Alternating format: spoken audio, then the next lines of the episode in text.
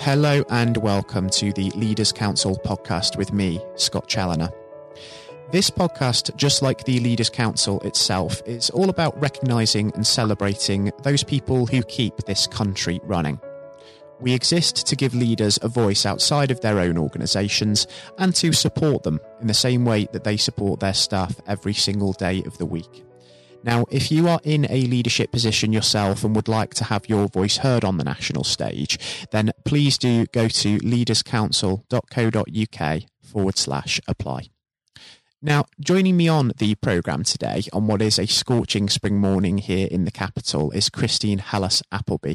Christine is a female artist, entrepreneur, and producer of film video theatre who's been active in her industry for over 30 years.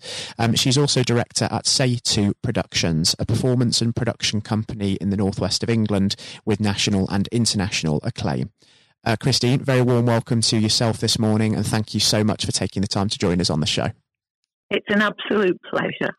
It's a pleasure welcoming you um, onto the programme with us, Christine. Certainly is a beautiful day forward as well. Um, and I think we should begin by addressing the elephant in the room here, and that's the fact that although during this time we are moving toward um, better times and out of social restrictions, we are still somewhat in the grip of the global COVID 19 situation, and we have been for the best part of the last 14 months, haven't we? So, yeah. With all of that in mind, to what extent has this pandemic affected you, affected your businesses, and also uh, some of the education institutions that you're involved with as well? Tremendously. Um, our work mainly for the last 30 years has been producing and performing and academic workshops for schools in and around this country, but also internationally as well. We toured Italy, for seven, eight years. We were about to go out to Prague with Shakespeare, Romeo and Juliet. So, of course, the schools were shut down, and so was our international work as well. So, immediately, that was a massive problem. Another area that we've worked in and are continuing to work in now, we just started back again, thank goodness. So, we work with the police and also the fire service and NTAC, which are the nurses. So, we work with the NHS and in areas that tie trauma. So, for example, we are in Lincoln in a couple of weeks. We will be reenacting a live terrorist attack. So, the protection of the general public. So, it's great, isn't it? You know, we think of actors on stage, but the mm. acting, actually, the acting business reaches much further. Um, we were actually working in London and around and about with companies for instance, uh, the biggest Nigerian oil company who came over last year and we're about to come over again with a new set of people looking at effective communication skills. And so with that, we will be there live with role play. So acting out a scenario so then they can see the correct way, the incorrect way, or a better improved way. Then the last area, I'm going to wear you out. We've actually worked with the care sector for 19 years. 30 years in education and live theatre and film. And so our poor care sector, who we used to was going in with Remember the Boys to celebrate um, the Second World War, who we used to was going in to really raise their energy levels and interactive, that was stopped as well. So what did I do about all this? so what I did is say, right, we live stream. And because I work with the British Film Council and was looking enough many years ago after my years directing and, and developing my own com- company. Um, I was lucky enough to work with British Film Council as a female director. Won an award. So I've worked on camera and enjoy that very much. So we got to, to, together and um, we then got our little studio and began to live stream, which is amazing. So in some ways, COVID has been awful. It's been a massive shock. But in my long journey in business, I know that once we're on that front line, and I've been there several times, maybe this is about the topic, um, we transfer our skills. And why not? We're creative. So there you go, we're artists. So basically, we transferred so that we could live stream. We now have many care homes. I'm going up to a meeting later with Age UK. And what we do is we actually live stream into their venue monthly. We can see them we can talk to them, we can interact, we can get them singing and dancing. Also, with our schools, we immediately transferred to live streaming, so we were able to produce Macbeth with an academic talk. Each student in their classrooms, and if they were at home in isolation on their devices, after the performance, were able to what we call hot seat the actors, which really helps with their academic examinations. So the study plays that they're doing. So they were able to ask questions as the actors were in character, and we went into each single classroom. So we weren't actually there physically, but we were. Um, along with that, the other hat that I wear um, is BNL, Beyond Neurological Limits. So for me to remain in business for this long, with the many other businesses out there and transfer skills, it's been a very exciting journey. I need to be fit and healthy. And considering that the acting side of the business specifically um, is very physical. So I had an injury several years ago, many years ago, and I then took up nutrition. So that's another hat that I wear. I was lucky enough to be approached by Active Lancashire and Community Interest Sports, working with vulnerable people, isolated people. So we set up Zoom, where we we're still doing it now. So two two sessions a week on advice and nutrition, going out live streaming to places like um, far to reach places, even to Wales and Scotland, even though we're in we're based in Manchester. So that live streaming continued, even though we've come out of lockdown, because that means we can reach people that we couldn't normally reach. So that's working with the community on the nutrition and health side and following the process of um, COVID, helping people to understand how they can take some responsibility for changing their biochemistry according to the biosphere which, as we know, is changing rapidly. So I've been really lucky enough to work in those areas, and um, and then also with that we run a creative writing course as well, which many people have come along and found they've got new talent. Um, working with people that are suffering from mental illness, with advice, nutrition, support, and a bit of dancing and singing if they like as well. So that's really been my experience. Um, it's been a tough one.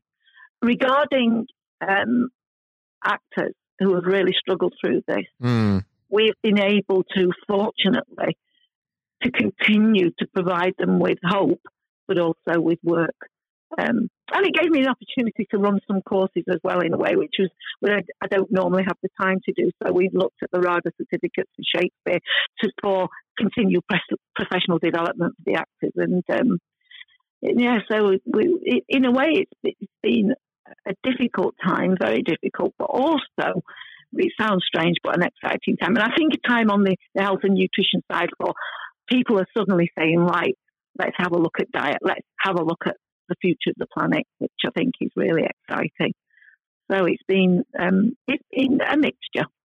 Certainly seems like you've had plenty to keep you uh, busy, Christine. Plenty on your plate for sure. And um, I think that certainly with what you've been exposed to during this time, I think you'll agree with what I'm saying here that the issue around mental health and well-being, as well as, of course, physical health and well-being, um, has mm. been greatly amplified um, by this whole uh, pandemic, hasn't it? Um, it's um, a huge issue, and it's rightfully getting a lot of attention um, in the uh, the national discussion at the moment.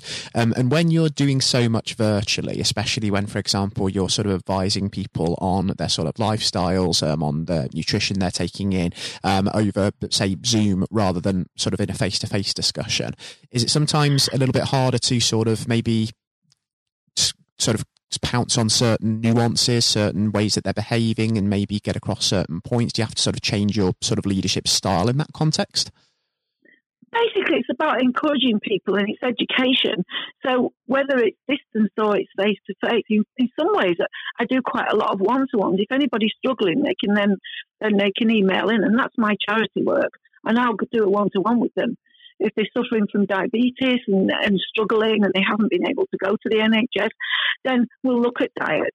So, I mean, usually we we in my area, I work with people at the preliminary stage um, or pre preclinical stages, they say, mm. hopefully, but just advising people individually as well as in groups because the group sessions tend to be gen- general. And so that then they've got that confidence to go, well, I can go away and there are things that I can do myself and take responsibility for. So, I mean, for example, looking at the climate, you know, how different climates and different countries eat a, a different diet. So, looking at as our climate changes and with the climate, with COVID climate, advice on a really good diet, which is going to improve our immunity. And it's been quite exciting because I've had people on who have come along and I've worked with and whole families are going, look what we've cooked on Zoom, look what we've done with the children. And people have started to learn about healthy foods and, and how to cook on a budget and, and actually families going out and enjoying doing the shopping because they're looking at, well, these are, these are perfect proteins. These are good carbohydrates. So physically developing a different relationship with food, which can only take some stress off the off from the overworked NHS well and the government as well. Um, and so you know, it's just it's it's great work. I'm so lucky. I started off life as a ballerina, I went straight as a young girl into the theatre, and I've been lucky enough to work with celebrities, Tom Jones, and last year um, Martin Kemp, who's still doing lots of work. I still continue to work in that area. Um, and still continue with our Shakespeare and our, we've just written, I've just written for schools, Edward Jenner, who was smallpox, and also, of course, Fleming, who discovered penicillin, which incidentally, penicillin came he discovered from the mold in a petri dish, which we see on bread, you little blue bits. And that's how then, of course, after many years, um, it, they discovered that the penicillin was a fantastic antibiotic. And now we've got the discussion interesting about antibiotics. And of course, we know some of our cattle have uh, animal antibiotics and our resistance for the future. But there's hope there because that's all about our friendly bacteria. And if we can build that friendly bacteria, then we're going to build our, our immune system and be able to fight. So I'm very positive. I'm very positive about the future. I think human beings find a way, and I think it's exciting that we're we're now having to learn quickly and adapt, and people really are engaging, and that's the positive side. Mm. Of that, COVID. That positivity is infectious, absolutely. And I think that so many people, despite it being such a challenging and tragic experience for many, have come out of COVID having really learned something about themselves and about the people that they work with. So, thinking about that, uh, Christine, um, would you say that you've learned anything major from your experience out this crisis? Because you've had certainly had a lot on your plate, so I'd imagine so. Yeah, I've learned loads. One, I've learned not to be complacent and to get back on the front line. Um, I've also learned to practice what I preach because I did get COVID and ended up, ended up with viral pneumonia. And that was a challenge. And that as a leader, this is where we come in. We love mm. what we do. We lead, but sometimes we don't look after number one first. And I went through maybe a phase of working all the hours God sent to transfer uh, the company skills so that we could survive and support staff and support the wider community. Um, and I don't think I was looking after myself very well. So that was a, a, a quite an experience. I spent some time in hospital, but that made me even further look into COVID and go, okay, how can I build my immune system up better? What can we do? And also, along with the scientists that are now looking at, you know, the vaccines in detail, what properties are in the vaccines, um, and I, I just think we'll continually improve. So yes, I've learned that I do need to take me time sometimes as well. But you think a lot of leaders, and I'm sure you know yourself, when we love what we do, sometimes we don't we don't keep that balance. So that's been a big learning curve.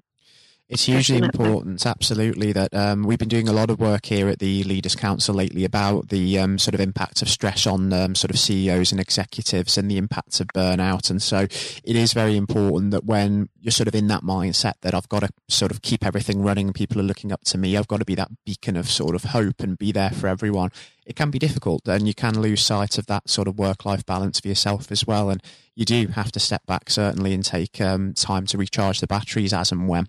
Um, and thinking about sort of um, what we've talked about with working practices as well, you've sort of talked a lot about how you've done so much uh, sort of virtually over the course of the last few months. So, um, given that there's it's tipped to be a real change to be a worker to our working practices over the next few months, with sort of virtual working, flexible working being the status quo from now on for a lot of people.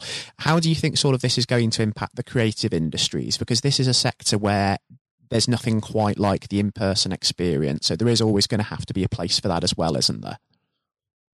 It's interesting because we have a mixture. We've got, of course, people that are booking. We're getting bookings. We are very busy at the moment. Very busy filming, as we say, the Jenner and about the vaccines and, and Jack the Ripper history plays and so forth. And, and with the homes, um, a number of the care areas seem to want us to go in live, but others are quite happy for the live streaming. So I think there is work there. We're back working with the police again because, of course, the police and the fire service, especially when we're dealing with high trauma cases and they're three minutes to save somebody's life. And that's where the actors really come into their own to support um, the police and the NHS area. Um, that's going ahead at the moment. We hope it continues because for at the moment with the crisis that's going on, even more so than ever, the, the, the people that are training, the paramedics are training, the nurses for saving lives need that hands-on, real life experience. So that fortunately is going ahead at the moment. So we've got sort of a mixture. But I think the exciting thing is that we've been able to. Um, I would, I, we we run a bit of a session on a Monday that I didn't mention that anybody can come to. We've had Americans on doing a live um, body, fit mind. So we do a little bit of dance and exercise, and uh, it's been amazing that we've been able to to actually work with people from other countries um, that have actually come into our live Zoom and joined in a dance session as if we're next door. So I think that is going to continue as a hybrid. We're actually talking about we usually do outdoor, maybe uh, in September, the second week when it's quite warm, we will do a small live audience to make sure that we're distanced um, but also live stream out as well to as far afield as we possibly can. So um, yeah, I think the future is is exciting in that way. I think it's time for us to really batten down the hatches and really look at our own personal health, the health of our staff, the health of the community, and support one another as much as possible.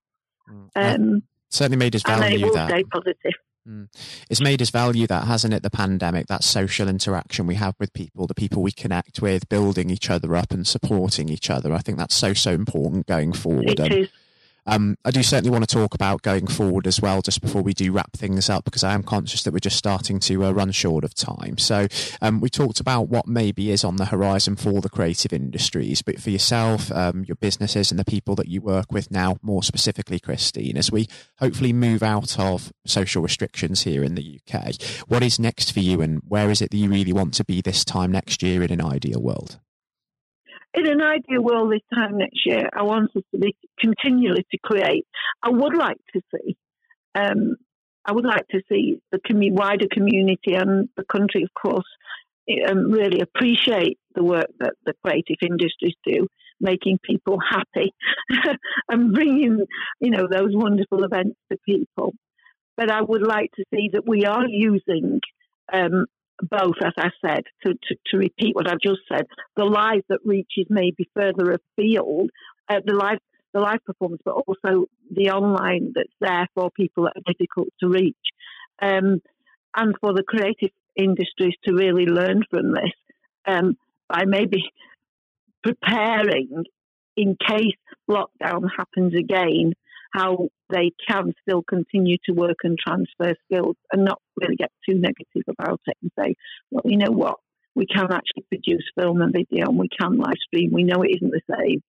So I think there's an area there for training young artists um, to really look at the benefits of the arts for therapy, music therapy, dance therapy, um, so, and also drama therapy, which is very important, and psychodrama therapy, working with people suffering from mental ill health. So I think maybe rather than artists wanting to go just into um, the high commercial art, which is great, I understand, but also understanding that there's a market there in the wider community that art can be of enormous benefit as a therapy. Mm. Um, and to reach people that wouldn't normally see the arts as accessible.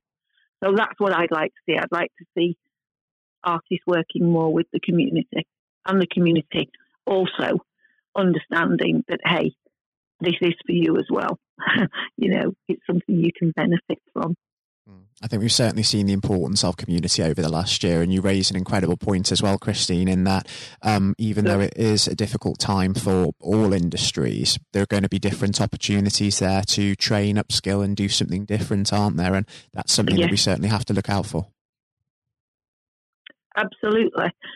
No, and and and I think for everybody, um, we've now got the new variant, but I think people are understanding the value of what's being done to try and prevent it. And I know, you know, I think that we can discuss whether the government have done well or not done well. But at the end of the day, we've gone on a journey together which will go down in history, mm. just as Jenner did with smallpox, and of course, just as Fleming did. And this is also a time to also support each other as well, and sometimes not battle, but join together to create a superb future for our future generations and our wonderful planet and the universe. Exactly right, and appreciate leadership um, during this difficult time as well. Absolutely. Um, I have to say, Christine, it's been a real pleasure and a real eye opener for me welcoming you onto the programme today. And I'm sure the listeners also share that sentiment. And I actually think once we start to see a clearer picture in the coming months as to sort of what shape the recovery is taking and where our industries, especially our creative ones, are heading, it'll be wonderful to welcome you back onto the show and catch up and just see how things are getting on. I would love that. I would love it. And it's been a pleasure to talk to you. Um, and I hope I've spread some positivity and uh, thank you so much once again for inviting me on. It's been a real pleasure, Christine, and that positivity most certainly is infectious. We certainly all need a, a dose of it now. And finally, we seem to have uh, had spring, spring has sprung, let's say, um, in the uh, the UK, and it's um, sort of really um, increasing and uh, helping with the uh, the national mood. And hopefully, it's another sign of things to come. Certainly. Absolutely, the sun's shining, lots of vitamin D, melatonin, go for a 15 minute walk, take that time away from your desk, busy leaders, make time for you, and you'll run your businesses even better. Thank you. Exactly right, work life balance. Um, it was an absolute pleasure to welcome Christine Hallas Appleby onto the podcast today. Um, and coming up next on the show, we're going to be keeping it educational because our incumbent chairman and the former education secretary, of course, Lord David Blunkett, is going to be joining us on the programme. Um, he'll be sharing his take on the last 14 months and hopefully what needs to be happening over the coming ones as well as we look to recover the economy and move out of lockdown. Uh, that will be coming up on the programme next. Lord Blunkett, welcome. Thank you very much. It's very good to be with you. Um, well, of course, uh, nothing is being said uh, at the moment other than COVID 19, uh, which uh, we must touch on. Um, what would your message be to small businesses who are trying to keep going? Well, I think the last ones standing will be the ones that thrive when we get back to some sort of normality. So it's have confidence and courage. Obviously, take advantage as far as you can of the government help. I think that Rishi Sunak, the Chancellor, has gone about as far as you could have expected. Mm-hmm. In the circumstances, there are obviously small businesses that fall between the cracks. Those who uh, don't have um, defined premises can't benefit from the business rate waiver, uh, have not really been able to demonstrate that they can uh, adhere to the PAYE for furloughing staff, and of course whether they can receive the the grant, ten thousand or twenty five thousand. All, all of those who can uh, are obviously able at least to benefit from that for the time being, and look to the future. But I think the second thing to say, and they don't need me to tell them this as a politician who who did once do a business studies qualification, which is that it will be a different world, and being able mm. to hmm. think about how that world will look in a year's time, and be creative about it, and learn from not just what's happening to you at this moment in time, but to others around you and the sector that you're working in, that will be really important. Do you feel that the long term uh, effects of uh, the COVID 19 outbreak uh, will, in some ways, be positive uh, for British industry? Well, only in the sense that people are having to be creative, they're having to adjust and innovate. Therefore, they're thinking about more productive, if you like, greater productivity ways of delivering the same service or delivering the same products. And in that sense, I think we'll have temporarily at least very much higher unemployment than we've become used to, but we'll probably have a burst of productivity mm-hmm. which will help with the recovery. Whether it will help with the inequity of the way in which our economy is imbalanced, both between services and product productivity and, and the production of goods and services, I'm not sure. What we will need to try and do is to ensure that the geographic imbalance that exists is, as far as humanly possible, is dealt with by both uh, the entrepreneurship and innovation from the bottom up and targeted government help, which will still be needed. And we are now in the throes of the kind of borrowing that we saw back in 2008 to save the banking and economic system. We're, we're having to do that to save the whole of our productive business and mm-hmm. commerce. And I think that will have to be sustained for some time. Do you feel that people will take a second look at global supply chains in the wake of this outbreak? I think there's going to be much more creative ways of using local supply and linking up inside sectors much more effectively. And I hope that the Leaders' Council will be able to play a part in that in the sense that people who mm. have something in common, a synergy in terms of what they're delivering, whether it's a service or whether it's manufacturing or whatever, uh, will be able to see that there's a, a, a good outcome from n- knowing the sector better, linking with people, not just geographically, locally, but those in this country who may not have been on the radar in terms of what they produced for the supply chain. And of course, um, ensuring, because there's quite a lot of fraud going on as we speak with um, people getting into cyber attacks, that they'll also take account of going into the the cybersecurity side effectively as well. The more we are online, the more people who are working from home, the more vulnerable those businesses and their supply chain become. And that's something to think about as well. How important is strong leadership at the moment? Well, I actually think that it's brought to the fore leadership in a whole range of areas from obviously government itself, and there's been ups and downs, but all the way through the public and private sector, people have, to use the jargon, stepped up. And they've shown uh, local, regional, national level the kind of leadership that Britain historically was very good at. Regrettably, we've not seen, seen the same on the international scene for mm. all kinds of reasons. Uh, but maybe we will in future. So I think out of this will come experience of people who have seen an opportunity to do good as well as seen an opportunity to provide a good uh, service or goods, uh, including, for instance, shortages uh, for the health and social care uh, system, um, the food chain, and the like. Uh, but also, I think, in terms of seeing the the synergy between the private and the voluntary sector and using people's uh, commitment to each other in a very positive way. I, am not sentimental about this. Things will revert. Mm-hmm. But actually, I think there's a, a kind of moment of moral judgment of people feeling that they've got a role to play outside the immediate survival that they're engaged in. And if we can hang on to a little bit of that social responsibility, that will be a very positive outcome. Absolutely. Now, what's your broad view of how the government is responding to this? Are you broadly supportive of their measures? Well, it may surprise people to hear that, that I have been very supportive. Of course, there's been legitimate criticisms about the speed of response on protective equipment and on issues relating to testing. But my own view is very similar to the challenge that was made to the Prime Minister of Italy when people said, why didn't you close Italy down faster?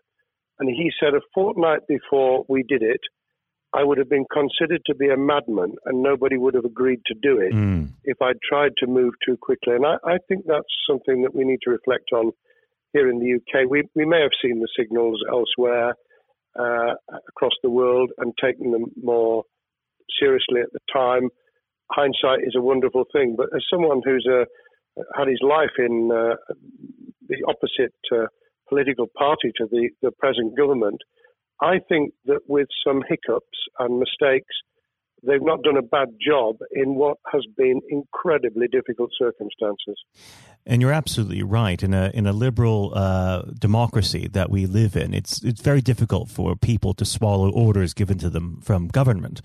Um, well, the the UK and um, and the US, and to some extent to the Scandinavian countries, have a very different interest, uh, history and, and, therefore interest in maintaining the freedom to decide and the persuasion and mm. consent that's required. Uh, those countries that have experienced one way or another totalitarianism over the last century have a slightly different way of coming at this. Mm. I don't want to exaggerate it, but I think that that's why getting the balance right of getting people to go along with what you want them to do in their interests as well as the nation as a whole is a sensible, proportional balance. And I think we now need to adjust to the coming out of the crisis gradually, uh, readjusting to recovery uh, in the same way. Now, something you've mentioned recently on this balance is uh, the police overreach in the enforcement of the COVID 19 uh, structures that have been put in place. What have they done right, and where have they gone too far? Well, I think that they were interpreting what was not necessarily as clear advice as it might have been for all kinds of reasons, because people were feeling their way. I think what's come out of it has been uh, a demonstration by local police services in some parts of the country that they could get people to do what was needed without the heavy hand of drones overhead mm. or people being told that they you know shouldn't be walking in the street because this was all about self isolation not incarceration it was about getting people not to pass the infection on to each other and therefore to provide distance rather than to make our lives a misery those police services that adopted that policing by consent and chivying people along did really well. Those who went over the top, I think, soon got a very substantial pushback. And one of the strengths of our democracy is that you could have that debate. People could say, I'm terribly sorry, we, we think the police force in our area has gone over the top. And that in itself is a constraint and uh, a readjustment. That, that's another strength of um, living in a country where you can have opinions and express them without actually being thought to be a fool. Now, of course, uh, the government has faced criticism uh, that they were slow to react, uh, and Boris Johnson wasn't present at the early COVID 19 COBRA meetings. Now, uh, number 10 has claimed that this is normal practice. Uh, the health secretary often chairs COBRA meetings uh, related to health. does this tally with your experience as a secretary of state, or would you have expected the PM to be more hands on during the initial stages? I think different prime ministers do have a very different style. And Boris's style, which I think will now be considerably adjusted, was very swashbuckling. In some senses, delegating is a good thing, uh, as every leader of every business or public service knows. Those who try to pull too much into themselves end up with a massive bottleneck, great uh, failure of trust and the inability of people to show what they're worth and to, to demonstrate their capability.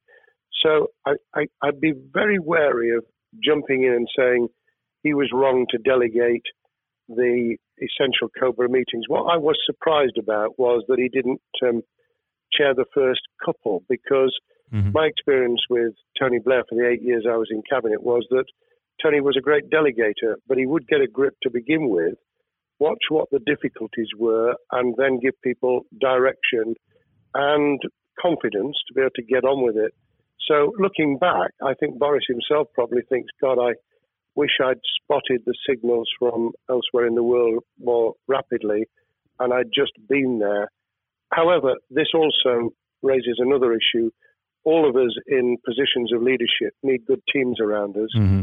I think after this is over, he will be assessing those who really did step up and those who demonstrated their inadequacy. I think we'll probably end up in a year's time with a much stronger cabinet than we have today. Well, absolutely. And of course, uh, we've seen a, a significant uh, drop in the visibility of uh, certain special advisors like Dominic Cummings uh, during this uh, entire period. So it'd be interesting to see how that pans out. Um, well, now- it's certainly readjusted the role of those behind the scenes with those who should be taking the decisions having received advice. Obviously, there's been a complete transformation in the profile of experts, if I might use that term, who'd previously been denigrated. Mm-hmm. Scientists, medics, people with behavioral science uh, understanding. My only criticism was were we getting wide enough advice? Were we narrowing it too much to a couple of key centres in London?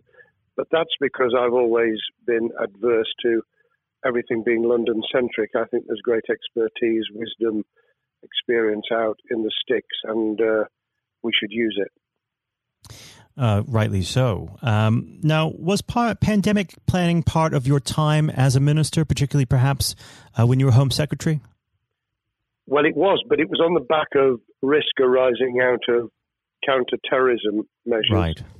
Uh, I was the Home Secretary for three months when the attack took place in September 2001 on the World Trade Center and beyond we did an enormous amount of uh, scenario planning, both desktop and, and real. On the back of that, it was very heavily orientated to future developing terrorism risk. I certainly got involved with talking about pandemics. I remember being at a seminar in Edinburgh where the university there had done a lot of work itself on the issue of pandemics. And of course, we, we saw SARS and other things emerging. I, I think it would.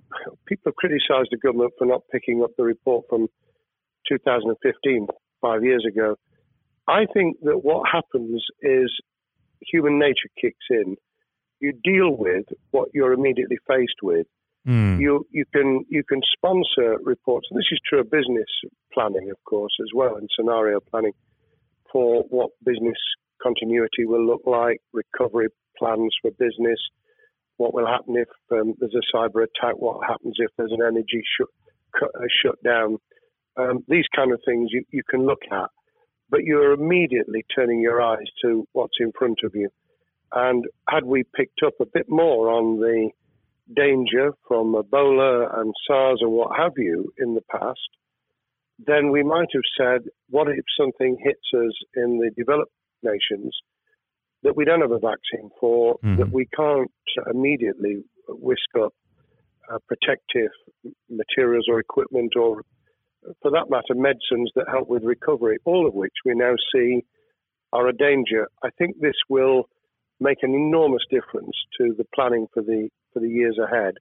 I hope it will be widened so that we don't just look at what's happened, but very rarely do you see something exactly repeat itself some of the circumstances will be, but others won't. So that's why I've put emphasis in what I talk about on looking at the other virus, the cyber attack uh, scenario, mm-hmm. which could be just as dangerous in a uh, a world of just-in-time provision.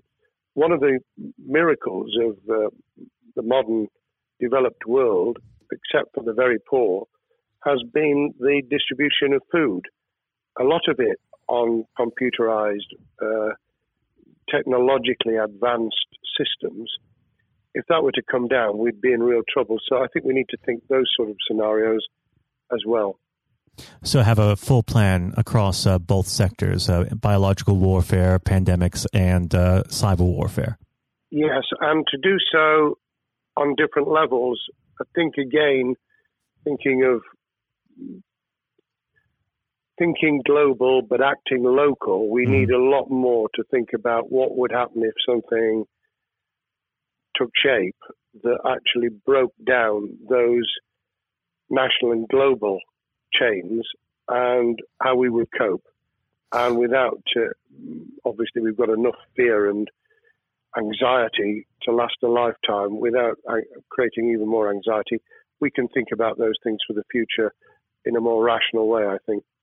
Now, aside from the physical uh, threat of the virus, one of the things that people are vastly worried about is the effect on uh, the economy, not just national economy, but also the world economy. Um, now, it, it, has been said by certain parties, um, and uh, I'd like to garner your uh, thoughts on this. Is there a danger of the effects of the lockdown being even worse than those of the virus?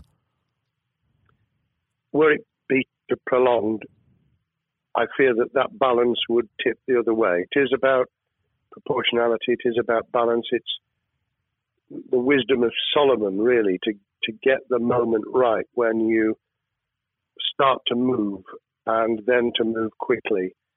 There's no doubt whatsoever that we are stocking up, not just on the economic and employment front, which will be devastating enough, but on the health and social well-being front, enormous challenges, and they will need careful handling because there's a lot of people whose lives, for a variety of reasons, are at risk in the future on a scale that we've been dealing with over the, the um, immediate handling of the pandemic, concentrating really hard on those affected by COVID 19, those sadly who have died or been seriously incapacitated that will roll over into the economic, the social, the mental health, and cultural well being of the nation. And that will need all of us to pull together as well.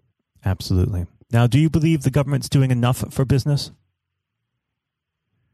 I think that the speed of reaction once the scale of the pandemic was clear was very good. I've praised Rishi Sunak for his action. Uh, remember a chancellor who only just come into office was planning to deliver the budget in the middle of March and has had three, at least three equivalent budgets since. I think he's handled it very well. Understandably worried now about what we're doing to our economy. The level of borrowing is sustainable because of low interest rates, but it reaches a point, of course, where it tips over so that you can't then do the kind of structural investment requirements that the government were laying out before and in the March budget. And mm-hmm. those will have their consequences as well as a planned payback over many years. I think we've learned something over the last few months. We, we needed to take immediate action. We don't want another round of austerity equivalent from 2010 through to 2019, I don't think the nation, on the back of what's happened and the challenges we have, could take that. And therefore, we need a different plan, economic plan, over a much longer period, just as we did from the Second World War all the way through to 2002, when the final American loans were paid off. Now, of course, uh, one thing that's on everyone's lips um, how much longer do you believe uh, that the lockdown can go on for? I believe that we need to be substantially back in action as an economy in June. This obviously is led in terms of places where people would meet in large numbers, having to uh, adjust to the fact that it will be longer for them. And sadly, that will involve business closures. It's why the Chancellor extended the furlough scheme to the end of June. Mm-hmm. But unless we, we get things moving in June, I think we'll run into the summer where all kinds of services and industries will have a chain reaction effect. And what happens with one will then have a major impact on another. And then you get the skittle effect where things get knocked down that you hadn't perceived were going to be affected. So I very much if I were in government, and I always think of things in that context, what would I do if I were in government?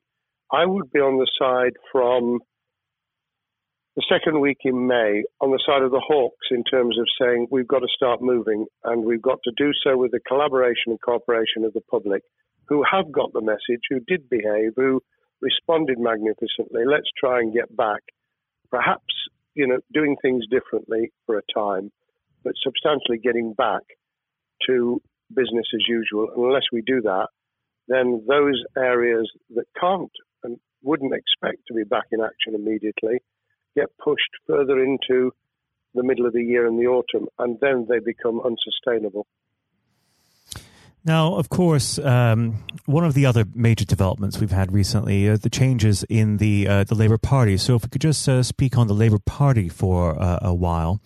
Um, this might sound like uh, an obvious question, but uh, how does uh, Sir Keir differ from Mr. Corbyn? Well, I'm biased because I believe the Labour Party um, has come out of four and a half years of a black hole of a nightmare, mm. where it neither represented a, a, a credible opposition nor uh, an electable government. And the combination was to let those who supported the Labour Party and needed some of its policies uh, let them down very badly. Sir Keir Starmer both is a highly intelligent, uh, professional lawyer who, as Director of Public Prosecutions, led the service well uh, had to take difficult decisions at a time of austerity, understands the world beyond Labour members, but has been able to do business with those who originally supported Jeremy Corbyn mm-hmm. and was able to command support from them. His creation of a balanced shadow ministerial team has been very encouraging. Um, I, I supported Lisa Nandy, who he's made Shadow Foreign Secretary, because I thought she understood the north of England and uh, the uh, the disaffected uh, Labour, former Labour voters. But I believe that Keir has taken on board those who have something really sensible to offer, and I believe he will be both a, a great leader of the opposition more importantly, will then present himself as a credible alternative prime minister. And all governments need an alternative government at their shoulder. Mm. Uh, it was true of us from 97, and it took the Conservatives some time to recover and to get to that position, but they did, and the Labour Party will, and that's crucial for our democracy. All of us need to understand and appreciate that a living, breathing, functioning democracy requires uh, a credible, confident, and uh, in many ways uh, supportable opposition, as well as a government that we clearly want to do well because none of us want, as we didn't with the COVID crisis, none of us want the government to fail. We want to see our economy recover. We want our social well-being to t- be taken into account. We want to overcome deep seated inequality and poverty. And we want to do it with enterprise and entrepreneurship and business playing their role. And that is about leadership nationally, locally, in the private and the public sector. People with ideas, with confidence, with the ability to pull teams around them. Above all, to have some idea of what it is they want to achieve and a very good idea as to how to achieve it. What's the one king, uh, key thing that Sir Keir needs to do to restore Labour as an election winning party? I think Sir Keir Starmer's major challenge is to convince sceptical voters that Labour has not only reverted to a party that they can support because they can see it acting, developing, presenting as a credible alternative government, mm-hmm.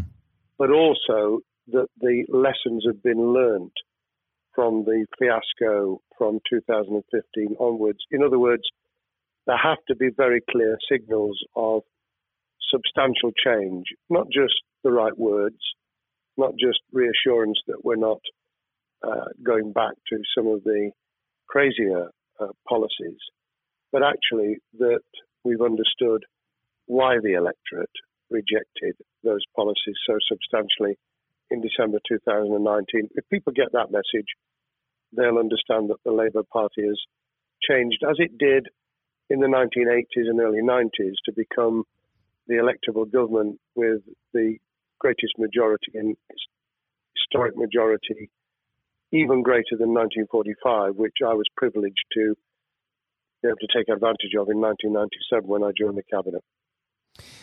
Now, I know what your answer is going to be to this question, but uh, indulge me. Um, do you think Keir has what it takes to be PM?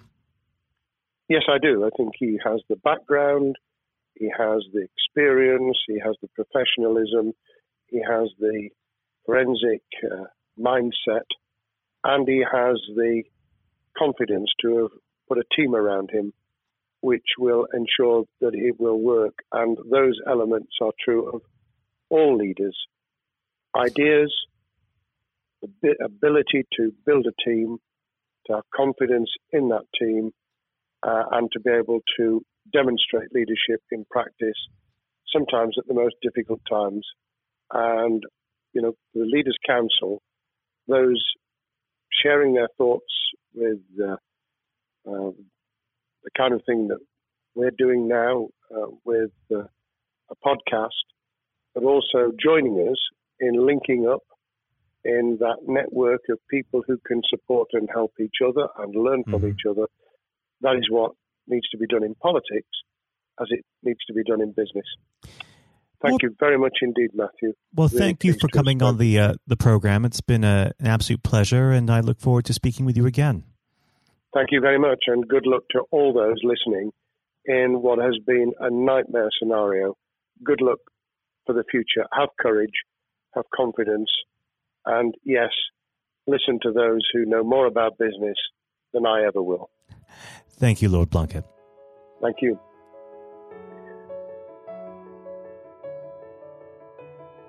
This has been the Leaders Council podcast.